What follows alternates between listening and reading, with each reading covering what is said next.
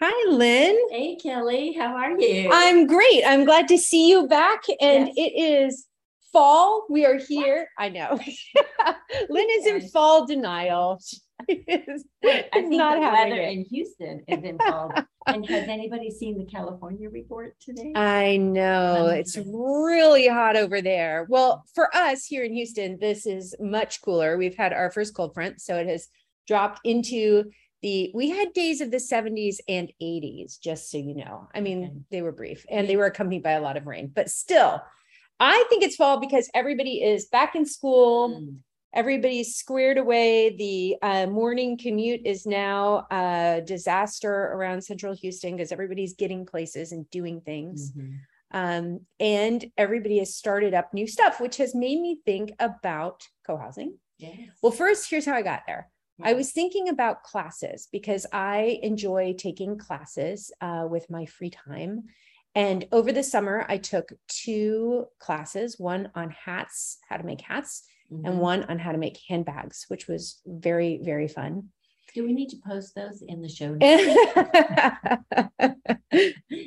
I would be I would be delighted for my worlds to collide if you are a, a, fan of hats and handbags and you like co-housing, you might just be my other half yeah, exactly. But so I was thinking about that, that I really enjoyed that. And it was really an amazing experience to get to learn deeply about those mm-hmm. topics. I don't think I'm going to become a milliner. Um, mm-hmm. But now I know things about Sinamay hats and how to sew wait, a wait, wait, wait, box purse. What a May hat? A Sinamay hat. How See, do you, how do you spell it? S-I N E M A Y, Sinamay. Never. It is me. It's the straw that is used as the base for hats and for their amazing brims and they use them for fascinators but you wouldn't really recognize it as straw it looks more like very very stiff gauze mm-hmm. that's where you would have seen it so and it you can make the cinema the cinema you know that's a good question actually i don't know where it came mm-hmm. from yeah we, we didn't cover Sorry. that we Sorry. covered how to turn it into flowers and frills and all those things and now yes dear fans if you are if you like that topic join me for hats but so I was thinking about mm. how much fun it was to do that, what I would like to learn in the fall. Mm-hmm. And, you know, sometimes I feel like I'll have an interest in something and I'll pick up a book or I'll go listen to a TED talk, you know, just kind of dip in and you get excited about a topic and think like, oh, I could learn more. But then sometimes you sign up for an actual class, and the signing up for the class is really transformative because you get information and you get to interact with the information differently. Mm. So for co-housing, I feel like a lot of people read books about it or read an article or listen to some of the great TED Talks that are out there about building community and then nothing. Then they think about it. And you and I hear this a lot yeah, from people yeah. where people are like, "Oh, I've been thinking about co-housing for 20 years or yeah. I've been, you know, turning it around in my mind and I thought like well, they should just take a class. And yeah. that's what an explorer is. An yeah. explorer is a three month class in how to engage with the information about co housing and what um, it's like. I think it's a breakthrough concept. I had never thought about that. And in fact, as I was exiting the corporate world, we were conducting a lot of master classes with the graying experts in the oil industry. Oh, yeah. And that was a real big thing where we would set up these classes. And the, what you're talking about really resonates with me because, you know, we would allow younger people who were very unfamiliar with the information to come alongside the experts. The experts were selected because they were super invested in growing that next generation of knowledge, information, and practice. So it gave them not only uh, kind of a simple download of information, which, like you said, you could get from a TED talk or listen to or read a book or something. Yeah. But they actually got all of this question and answer time with the expert, and the expert had declared up front, I am here to serve you yeah. and to help grow your knowledge.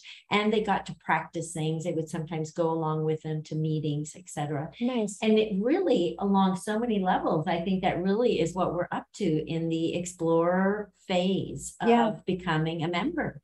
You know, you're sitting in on meetings and you're actually not allowed to vote, but people are really shocked when we ask them for their input because yeah we want them to understand what it would be like at the table. We're maybe doing a round criteria gathering. We're maybe doing a round on what your reactions are to something, what your questions are. if they're seriously thinking about a member, we want them to have that experience and understand what that would feel like. Are they comfortable with that? So it really, it really, it really pushes people out of this 20 year analysis paralysis yeah. and realm and makes them think about can they do this? Yeah do they like do they enjoy doing it? The practical side like interacting with people in this way do they enjoy that? And that's something you just can't get if you're just looking at a book or you're just looking at a TED talk or listening to a TED talk. Well, and and I think the thing I'd like to really emphasize about the being kind of like attached at the hip to some of the experts in our group mm-hmm. because a lot of times people are really hesitant to draw down time from somebody who's a volunteer and they might be hesitant to call the guy in charge of finances or the person in charge of the design uh, yeah. understanding. But if we tell them up front in the orientation, this is what you're signing up for, and this is what these people have signed up for for you, it creates this really great relationship where on both sides they feel like that's what their purpose is. Yeah, like they can take a little bit of each other's time. You can yes. ask questions, you can, yeah. it is here, it's open to you. Yeah. And then I think too, like at the end, you know, at the end, you can either, I mean, it's, it's a class, right? It ends at the yeah, end. Yeah. You can walk away and you can do something amazing with that experience and use that experience to, you know, really launch the next thing that you're going to do in life and move into co-housing. Or you can walk away from that and think, oh, now I know what it really feels like to yeah. be in co-housing and I scratched that itch and was thinking about a, an Indian Ayurvedic cooking class that I took that like mm. it was so interesting. And I do not cook that way at all. But it was so interesting. And I'm yeah. glad I took the class. It was yeah. very edifying to know that. Yeah. Um, so I feel like there's also like a, a lightness to it that you yeah. don't, it's not like you are even forced to do anything with that information. You've just kind of taken your own curiosity to the next uh, logical step you know, it makes me think that I need to revise my, um, you know, short, my short statement that I give everybody at the end of a discussion about becoming a, um, uh, an explorer, an explorer. Mm-hmm. And it, you know, I always say to people, well, you know, the, the, the worst thing that can happen to you is that you spend $150 and you have made a donation to a fabulous cause that you've already expressed a lot of curiosity in, you're you're interested in, you've met some great people, and you've just you've just helped move this movement forward, and that can feel good when it finally stands up. But the best case is that you actually then, you know, have made the best decision yeah. of your life. So I think if I get back to the worst case, I need to tack on to that. The worst case is you've taken a master class in co-housing. Right. Exactly. And you've donated to the cause. Yeah. So you can help be an advocate because a lot yeah. of people who become explorers and then decide it's not for them for whatever reason, we then move them over into the uh, Friends of Co-housing group and they continue to promote, send people to us. So yeah, I think, and we've had people who say like, oh, I heard about co-housing from my friend who was an explorer, you know, two years ago or whatever. It's yeah, it's a really amazing thing. So the other thing that I really want to highlight, I, I loved your masterclass, but I have to, I just have to get a pitch in. I mean, we are at a really critical time right now in our project we there's five reasons. I have i have this thing like the five reasons why you need to become an explorer today. Not tomorrow but okay. today. Okay tell so me tell me. number one we actually still have units. Yeah. You know i just came from the co-housing conference in madison wisconsin. I can't tell you the number of people who i talked to who i'd say can't you just join a co-housing group that already exists? And they say, no, I can't. They never turn over. I yeah. can't get my foot in the door. That happened to us. It happened to our family. One co-housing community, nothing came open. And that was devastating to us. Yeah. So that's number one. Number two, if you come in, we still have some choice. I mean, we have a handful or less yeah. of units. So you still have some choice. Number three, even though we've made all the design decisions in terms of physical design, we are now getting into the really interesting part of shaping the community dynamics. Mm-hmm. So a lot of the questions that people ask about, well, how many meals are you going to have? Well, come along and be a part of deciding how many. You know, is it once a month potluck or is it three times a week?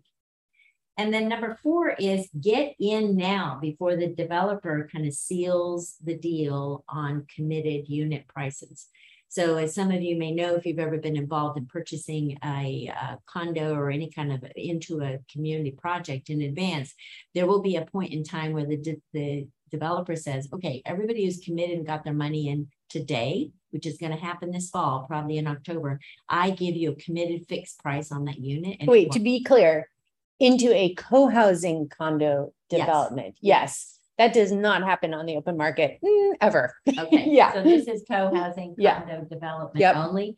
He is going to fix the price. So we are committing to a price fall of twenty twenty-two for move-in late twenty-three, early twenty-four. And based on everything we see in the market, the price on the market then will be much, much, much higher. Yeah. Yep. And then number five, it gives you time to think about how you're gonna move. there, right? So some of us, and we don't need to go into that. How is it going, Lynn? How is the downsizing going? Well, I've got eighteen months. That's that's my story right now. I'm sticking with. What, is there anything else you'd add to that? Well, you know, one thing that you mentioned, I don't remember which number it was, like uh, three being part of a shaping community. I don't think that people appreciate that um, enough because most people aren't part of an existing community and part of a shaping community. But that's been very interesting for my family because we came into a very well established, you know, almost 30 year community. And, um, you know, the, the tracks were there and the trains were running on time and all of that was already there. And so you changed yourself and your behavior to cue to the community norms and agreements.